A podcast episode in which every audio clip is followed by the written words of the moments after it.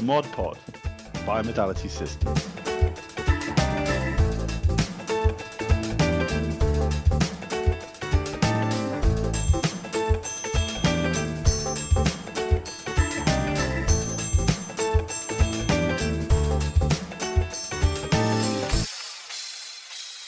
Welcome to the Mod Pod, the podcast from Modality. ModPod will take an informal but informed look at the world of Microsoft technologies uh, and the modern workplace. Episodes will be released fortnightly, and a changing team of three people will each bring a chosen topic for discussion, all unscripted and unrehearsed. Whether it's security and governance, to the world of operations, from Azure CSP uh, through to the etiquette in teams. We'll be looking at new ways of working, new technologies, and business trends. We will cover anything and everything. Suitable for the C suite, techies, or anybody wanting to navigate the new working world. Uh, if you want us to uh, talk about a particular topic, please get in touch at themodpod at modalitysystems.com.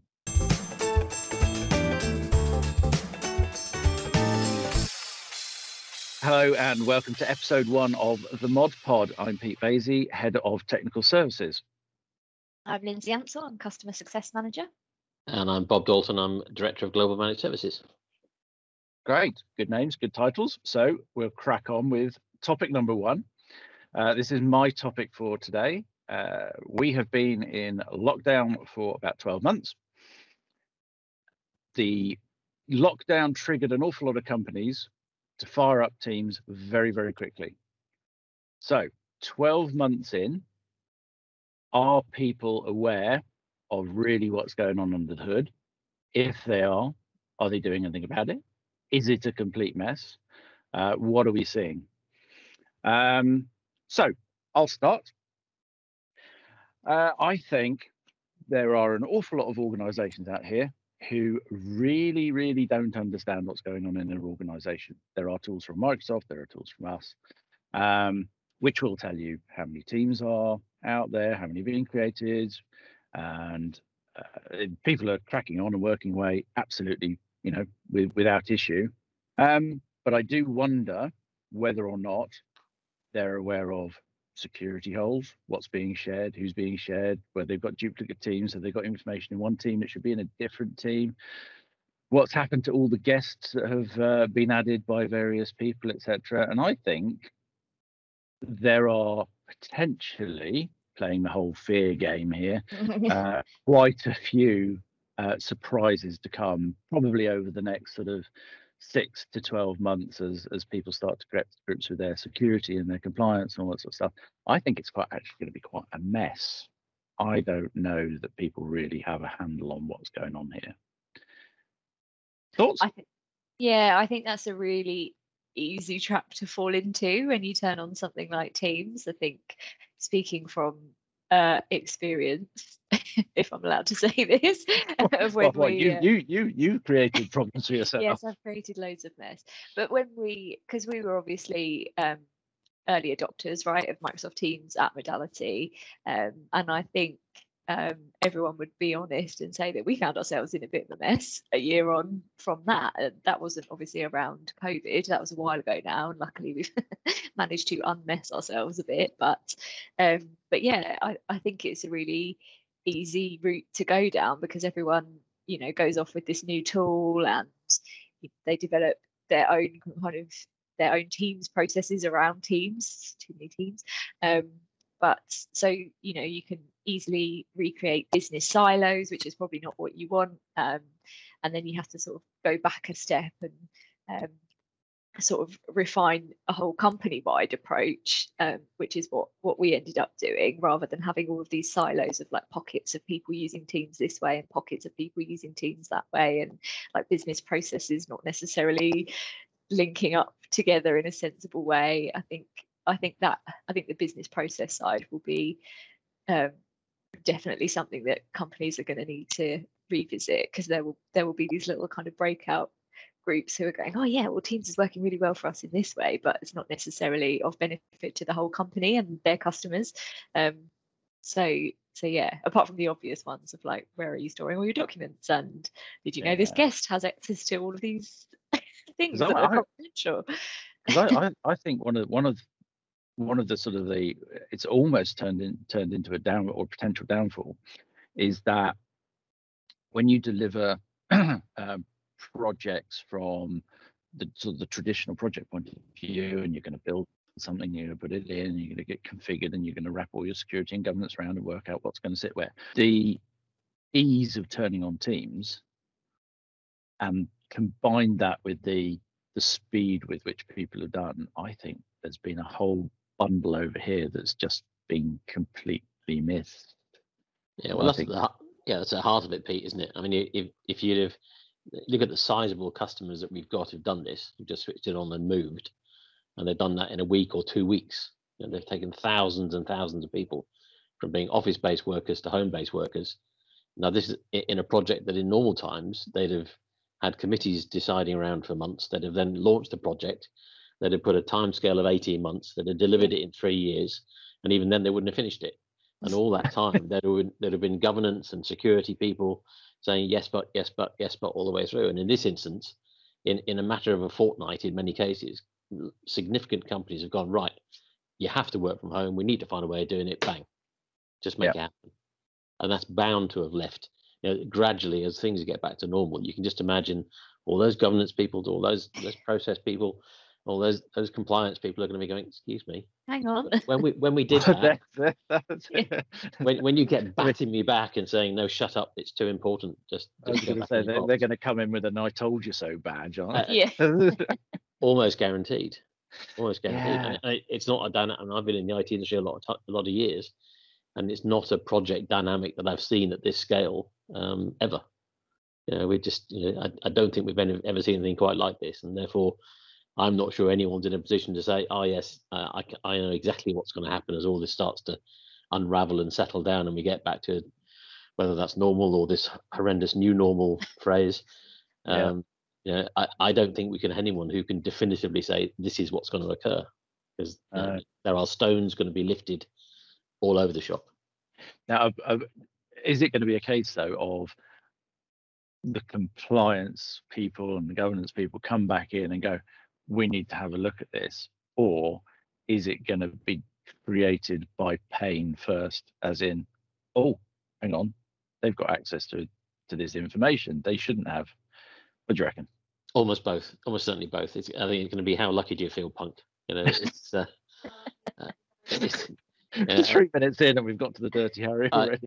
I think a- I think a few organisations are going to go going to maybe uncover issues, and they're going to say, "Good grief! Thank heavens that the the uh, uh, the authorities didn't spot that gaping hole in our compliance, because you know we could have been in serious trouble. Luckily, we fixed it first.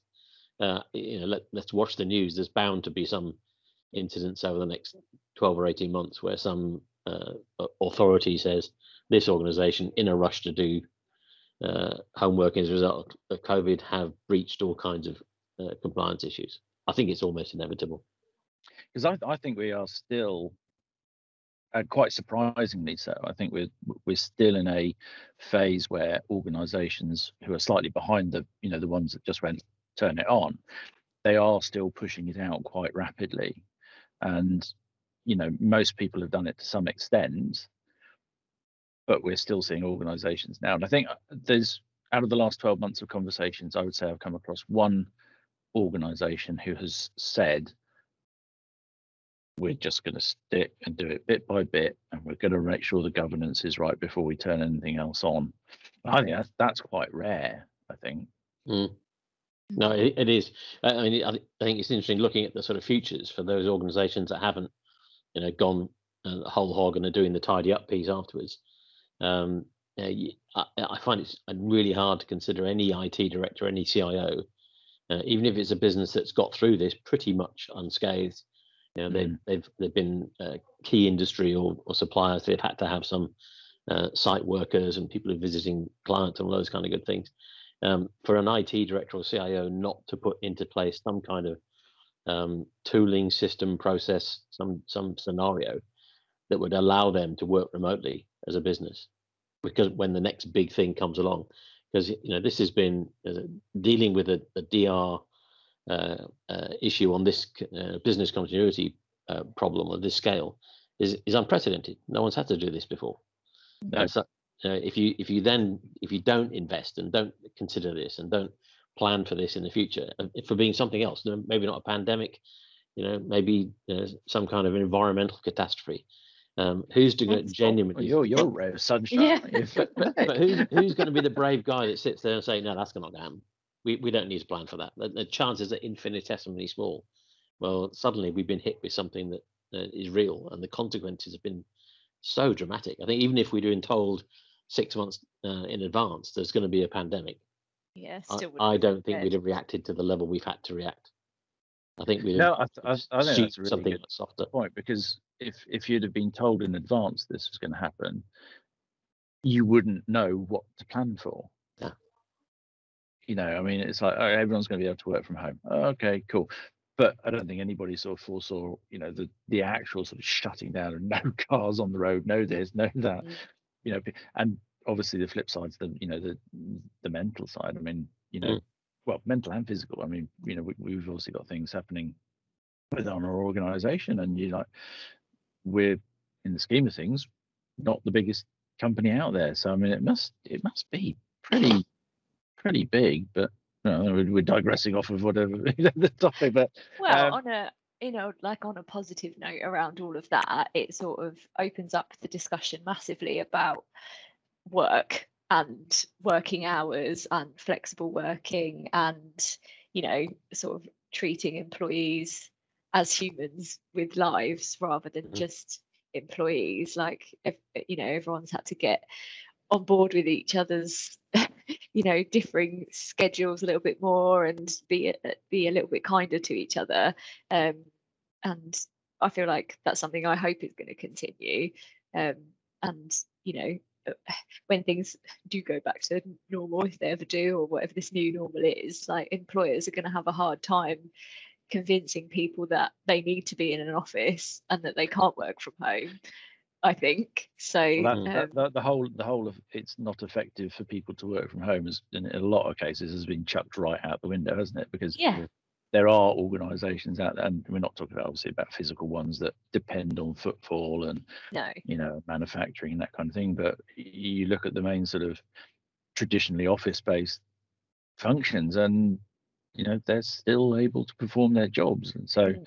yeah, that argument's been blown out the window. I mean, I think um, off the back of this, you know, we're probably not going to be encouraging our consultants and delivery teams to be going straight back into the way they were working because that Mm. takes out two, three, four hours of the working day or adds two, three, four hours onto it. Um, so I think you know if if if we do fall back into normal, it's probably a bit of a missed opportunity. Yeah, definitely. We would have missed a trick, I think. There is That's- there is good to come out of the out of the mess, I guess, but Yeah, it's sometimes difficult to see it. I think if you know depending on how how much of the mess you're in, isn't it? yeah, Yeah, I mean, I, I, I mean, I was hugely impressed. You know, let's let's bring it back into the bits that we've observed directly. I was hugely impressed in at our own organisation's ability to to transform almost overnight to Yeah. being you know, 100% home workers, and and that wasn't just restricted to um, you know, operations like the US and the UK, which are very used to home working. Um, but for our colleagues in Malaysia, where it was very much an office-based culture, I mean, home Yeah. working was absolutely an exception. You know, that was when you had you know, you know, extreme childcare issues or you were going to the dentist or whatever. Um, they just it just wasn't part of the, the you know the daily grind was you know, to work from home. And suddenly, almost overnight, that whole team got dispersed. Um, and and pretty much without exception, I don't think a single customer noticed. Yeah. Uh, aside from a you know, a strange background, um, uh, uh, it, it no one spotted it. So I think that was that was dramatic. I think for me, that on the personal level, you know, we're, we're all used to you know you form relationships at, at work. You get to know you know, you know certain people. Go and play golf, round of golf with them. You know, you know, you, you know, know they've got so many kids and all this kind of good stuff. So I think at, at a certain level, traditionally, in an office environment, you get to know a fair amount about a few people. Yeah. Um, what I found as as a result of this 12 months of lockdown and teams working is that I now know a pretty good amount about loads and loads of people. You know, Yeah. I, I know that they've got cats or dogs or babies and what the baby looks like, and Yeah, I've, I've waved at Elias in, in Malaysia, and it's you know, it's been really interesting to get that sort of insight into people's um, people's lives, you know, to the Yeah. extent that they want you to know about it. And it's uh, um, so it's it's it's been not as much as the kind of in, you know, in-depth colleague stroke friendship you get when you you almost become you know that, friends and colleagues boundary gets to blur. Yeah. Um, but certainly a greater in-depth knowledge about people's lives and what goes on. And I'm, you know, as I, as I- as I indeed have shared with uh, many others, with, with Ellis interrupting every call that I pretty much had. I think he's asleep now. We're probably okay. Cool. Um, so yeah, I think that's probably good for our first topic. Um, I- yeah, I think um, to summarize, you know, there, there's been a lot good come out of it, um, but it definitely feels like there's going to be a period coming up in the next six to 12 months, whatever it is, where there's going to be a bit of uh, clearing up to do and maybe a little bit of pain experienced by a few organizations. But hopefully, people can take this and have a listen and go, yeah, actually, do you know what? Maybe we need to do something about this sooner rather than later. Yeah. And lu- luckily, we're ideally placed to help, Pete. Good point. oh, good plug. right, on to topic two.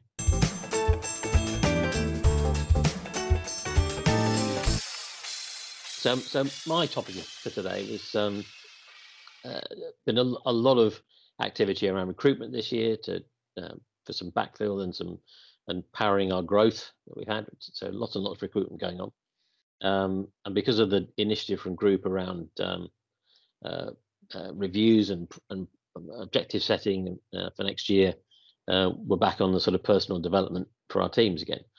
Um, so I've been thinking about a lot about how we hire people and and where they end up and so on. Um, and I've been uh, chewing around this whole concept of attitude and aptitude as being is that the real criteria by which we should hire people? Typically, we put out a job description and it'll say somewhere in there.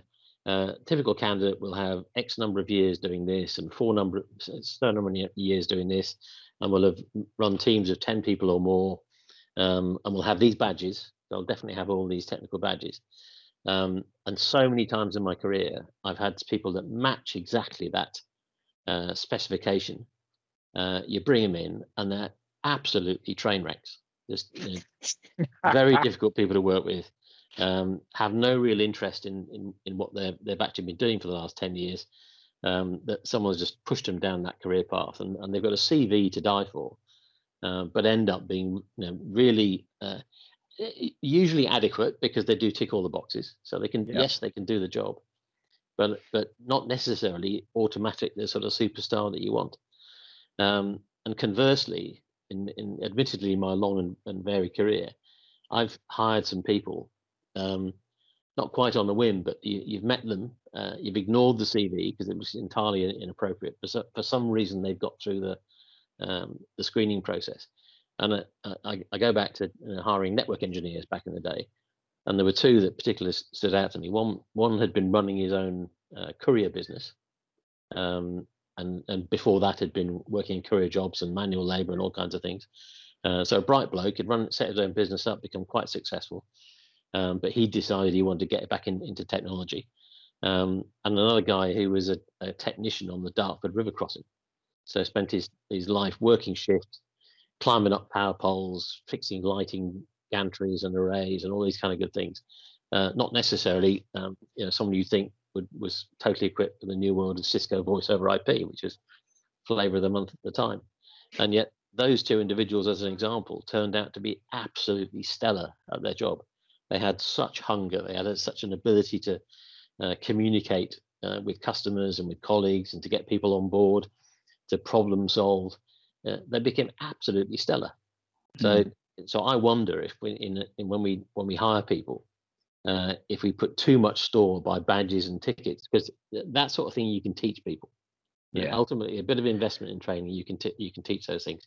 What you can't teach is those those natural attitude and aptitude skills that that you know, we tend to overlook.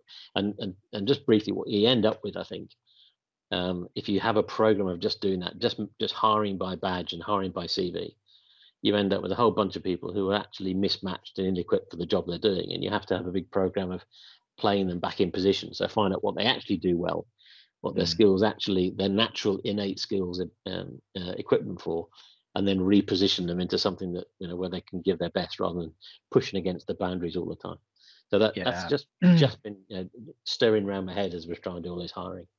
Yeah, I mean, we, we've we've been doing a lot of hiring as well, and um, I think you're absolutely right. There are loads of really well certified people out there, um, but you know, going back across the years, I've met loads of really well certified people who I wouldn't want anywhere near my business, um, and it's it's difficult to pick it apart because from a technical perspective, they need a certain amount of technical skills to be able to do the the fundamentals of what we're asking them to.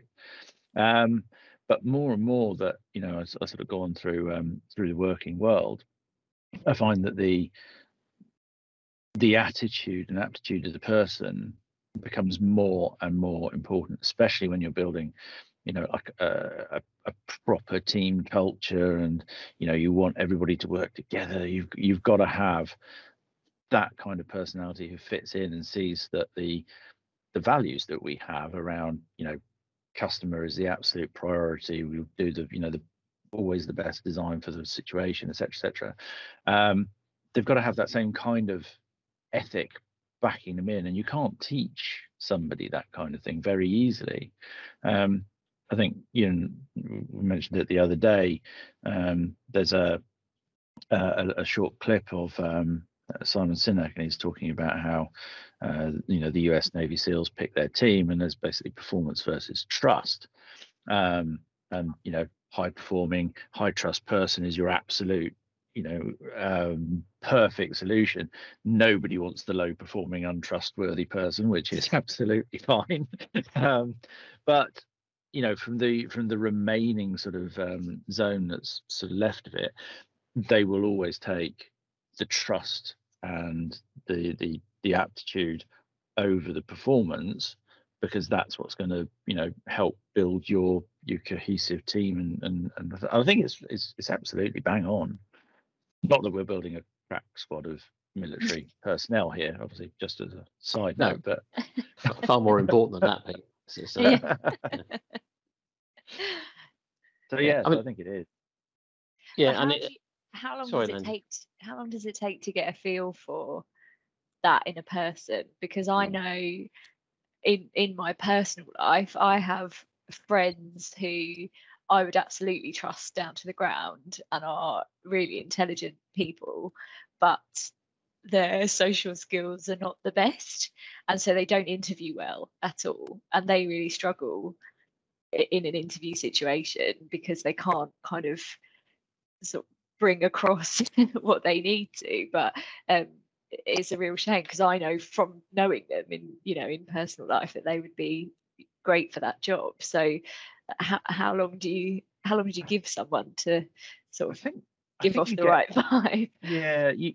I think you tend to get a feel very, very quickly because you can you can nearly always see past nerves. You can tell what when somebody's nervous or they're just sort of, you know, oh, I don't know, should I be saying the right thing? And I, you know, I think one of the one of the skills in interviewing is just actually putting people at ease. You know, I mean, ultimately, yes, you could do a big panel interview and have people sitting there grilling them. You know. That's not the real world, though, is it? You know, mm. I mean, if I'm if I'm like this, then I should be like this on an interview. I don't see why I should change things. So I think we, if you you know, make people relax a little bit, take the pressure off them, tell a joke, you know, whatever it is, uh, let your dog or cat wander into screenshot. We're human, right? It doesn't make it doesn't make any difference. But uh, yeah, I think it's a it's a very quick thing. You pick up very very quickly whether or not you, you'd want to work with this person. Yeah, and I think that's isn't that sort of that, that's the management superpower, isn't it? Is being able to um, get under the skin of people quite quickly and pick up the messages and don't don't necessarily um, jump to a conclusion on one particular trait. Um, it, it just Yeah. let it come out of them. Is I guess it's part of that whole data debate around in, intelligence and emotional intelligence, the IQ EQ Yeah, debate. And, and managers who are very very good tend to have high EQ. I think You know, they have Yes. that high empathy score. They can they can get a sense of how someone is. People can be massively effective and efficient, and yet find it very hard to tap into um, you know, the drivers and emotions of the people sat across from them. So I, Yeah. I think you know, that's where you know, really, really good managers have that ability to to quickly latch on. Yeah, I mean, you're right, Lindsay. It's a, it's a bit of a, a challenge because you you, know, you can't take you know two or three weeks to know someone typically um, and really get under their skin and see how they operate in different uh, environments unless you go through one of these you know hugely complex recruitment processes you know you'll see organizations um, I know Unilever they they hired uh, my stepson Jamie as a on this modern apprenticeship a few years back um, and they went through a whole stage of processes of you know, quick uh, form that you had to fill out then two or three telephone interviews then I think three workshops where they spent whole days doing things and, and absolutely you know, scientifically drilled under the skin. Ended up Mm. with 5,000 applicants and 40 um, placements. Um, so you know you can go through that, but you know, who has the time and the Mhm. and the investment capability to go through that kind of process? It's just not possible. So I think you it's it becomes a gut feel. Um, Yeah. And you need to have people who have that ability to draw it out quite quickly. I think there's no no real escape from that. Yeah, and I think that you know the last thing for me was, um, you know, my my brother went. This was years ago. Went through an, an interview process, and I remember they sort of they went through the standard two interviews, whatever it was, and I think there was a third one so they could meet somebody else. And then at some point they turned around and said, "Oh, could we just do one more?" And he was, like, "Well, no. If you haven't decided that you like me now, sorry, I'm out." And I, I think that's you know, an absolutely brilliant approach. Is uh, that relationship's got to be two ways. It's all very Mhm. well us trying to put someone defend, you know, uh, get under the skin. I'm, I'm a bit worried that getting under the skin is in your job description or something, Bob. Um, But you know, you you've got to go through that process. But likewise, you know, I would say if somebody's coming to an interview with us, if if if they think I'm a complete idiot, you know, they they've got to have the confidence to go, yeah, not sure I Why want. Why why would I go and work for him? Yeah. So which is, you know, fine. I don't think I'm an idiot. I don't know, might be, but that's beside fine. Brilliant. No. Okay. Shall we move to topic number three? Absolutely.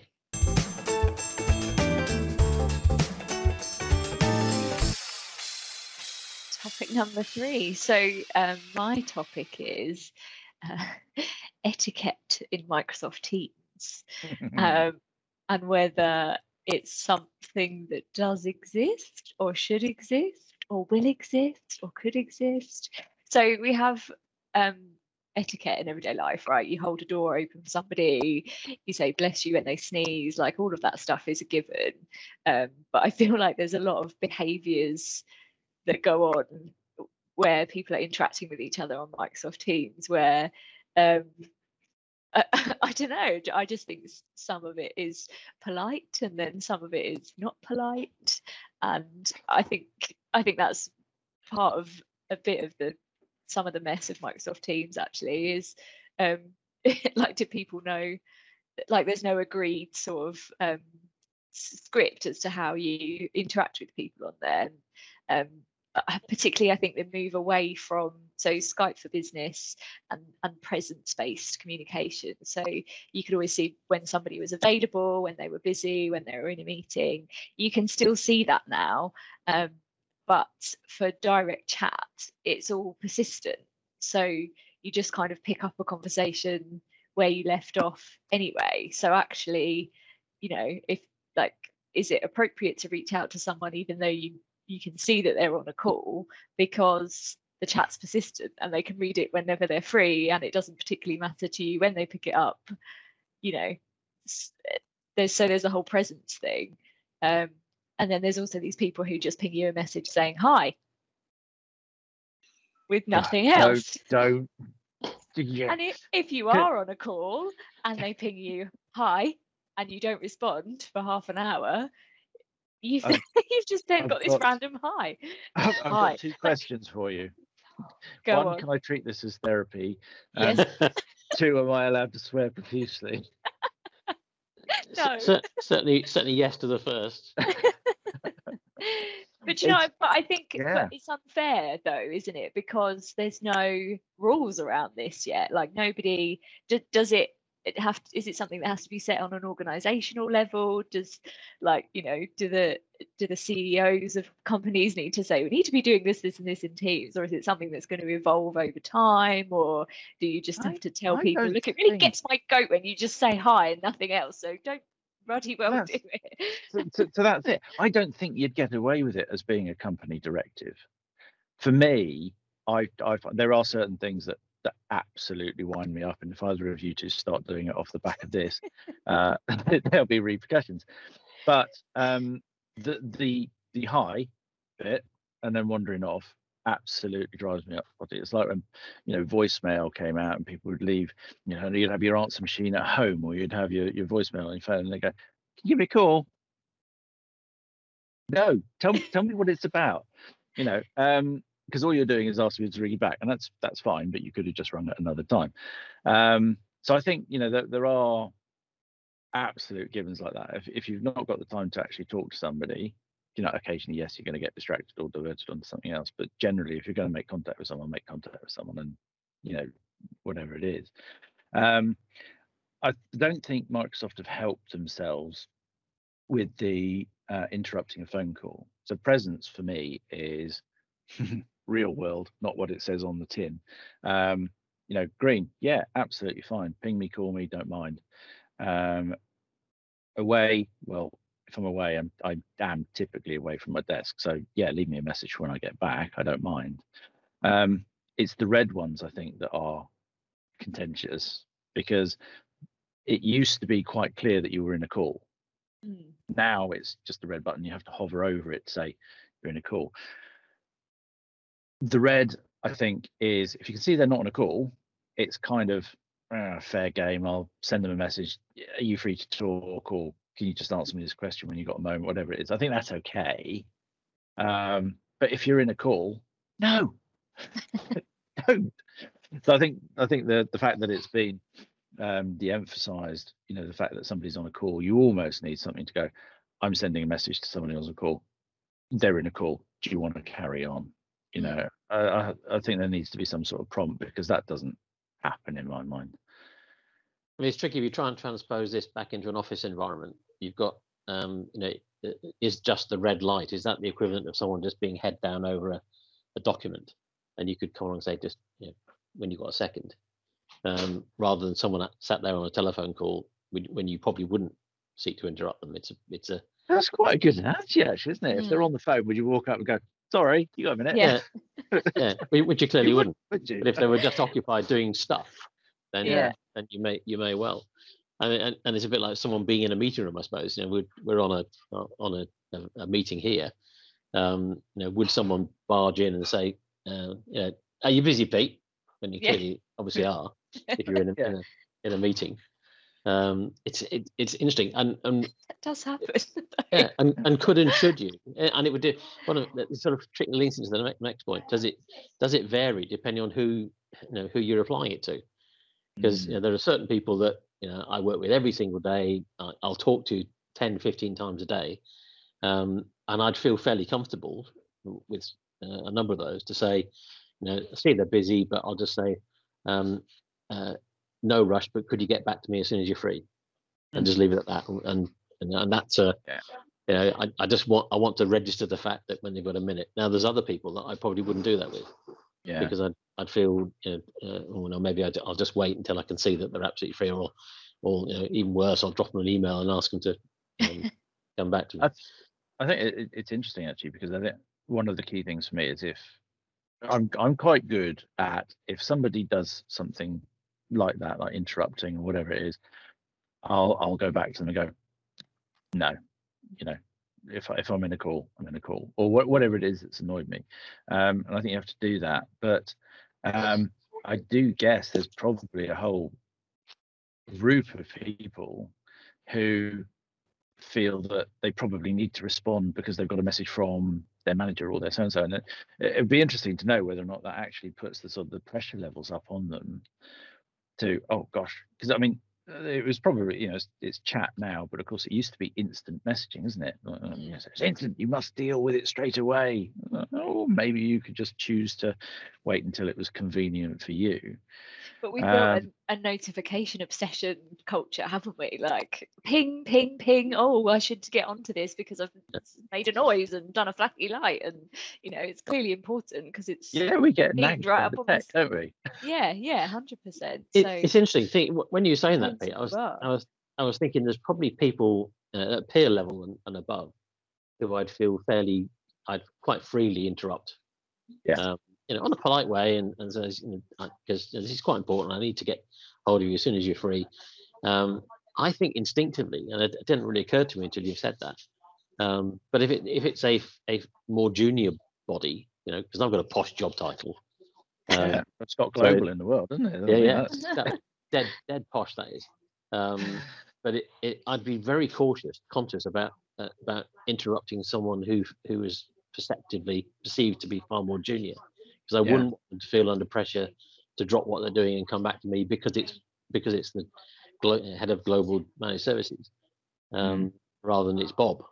And I, uh, I, mem- I remember years and years ago when I was MD of a services business, and um, my my PA at the time, Julie, told me off because we'd have new starters come in, green as grass, you know, early twenties, and and very keen to impress, nice new suit and all that kind of stuff. And I go and have a chat to them on the first day, sit on the end of the desk, and have a, and they, she said, look, you're scaring the hell out of them.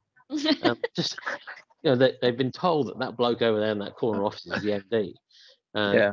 and next thing you know, you come and sat on their desk. You know, give them a break. You know, let, let, let's break them gently. And I think you do have to have a, a sense that you you know if you've got a, an implied senior position, uh, and you'd come under the same bracket, Pete, you know, and and you, Lindy, because you're just important. Um, that y- you Oh, can, I think, to be seen to be, you can be seen to be putting pressure on on more junior members of the team because they they see the job title and they think they've got to jump and drop everything. I think I'm just Yeah. seem to be annoying. I don't want to say anything. I don't know. Yeah. yeah, It's- it, it's I very- even if you ha- have a set of rules, I, Hmm. I think I would apply them very differently t- uh, across the team. Yeah, yeah. Yeah. I think the um, the other thing that you you talked about is the is the basic politesse. Do you say good morning to everyone, or do you carry on conversations? And Yeah. I've got if I look through the you know the the, the, the chats I've got down um, you know the side of my my Teams client, it's a real mishmash. There will be people that I haven't spoken to for you know a week or, or two weeks or whatever it is, straight back in off the back of the conversation that we last had. No no airs, no graces, no Yeah. no nothing. There's other people in the organisation who I know will start with the "How are you? I'm fine. You know, what have you been Yeah. up to? haven't been up Yeah, to." Yeah, and yeah, I I don't really mind it everywhere, you know, I, either way. Um, but you know, I, I do find the um, the sort of the, the the full conversation bit. It's like, well, if you want to have a conversation with me, yeah, just put in a call. yeah. I'm happy to either way. I really don't mind. But um, yeah, it it is a. I think it is a real mishmash of of, of how people do it. I don't think you, I don't think you'll ever get it lined up. No, because people are so different, aren't they? Like I found myself um at the moment something that I'm doing that is annoying myself. I will You're annoying yourself. I'm annoying myself, yeah. So if somebody um answers my question on chat or in a channel, I'll do a little thumbs up um Mm. as a sort of thank you, acknowledgement, whatever. But then I'll also type a message underneath saying thank you. and then I think, well, hang on, that's a waste of time because they'll have seen my little thumbs up. So like but then I worry that it's not as enough of a of a gratitude. Uh, I think, I so think you then I have to vocalize the thank you. you it's should add, really- a, add a GIF and follow up with an email. I think. And Yeah. that's the- Yeah. It's really weird, right? It's like like I used to really people who who just send um, emails in reply saying, "Oh, thank you." Um, but usually I would have been a bit like, "Oh, well, there was no I'm need for that, really." so like, I've already forgotten. I've already so forgotten that I've done that thing, so there's no thank you necessary. Like I'm just doing my job, and now I'm doing it myself in Teams channels because I don't know put- what the rules are. Ne- next I- time some Lindsay does something for you, send flowers. I think that's Yeah. it. Absolutely, yes. I, you know, I, I'm so glad we we aren't going down the email route because that would just be a Yeah. my introduction to the topic would actually just be ten minutes of you not getting a word in edgeways with me just going scourge of my life. so yeah, team teams is way way better, but I think that, yeah we we could do a lot uh, a lot more on that. I think. Cool. Well, I think we're I think we're done. Excellent. Thanks very much, folks. Been a pleasure.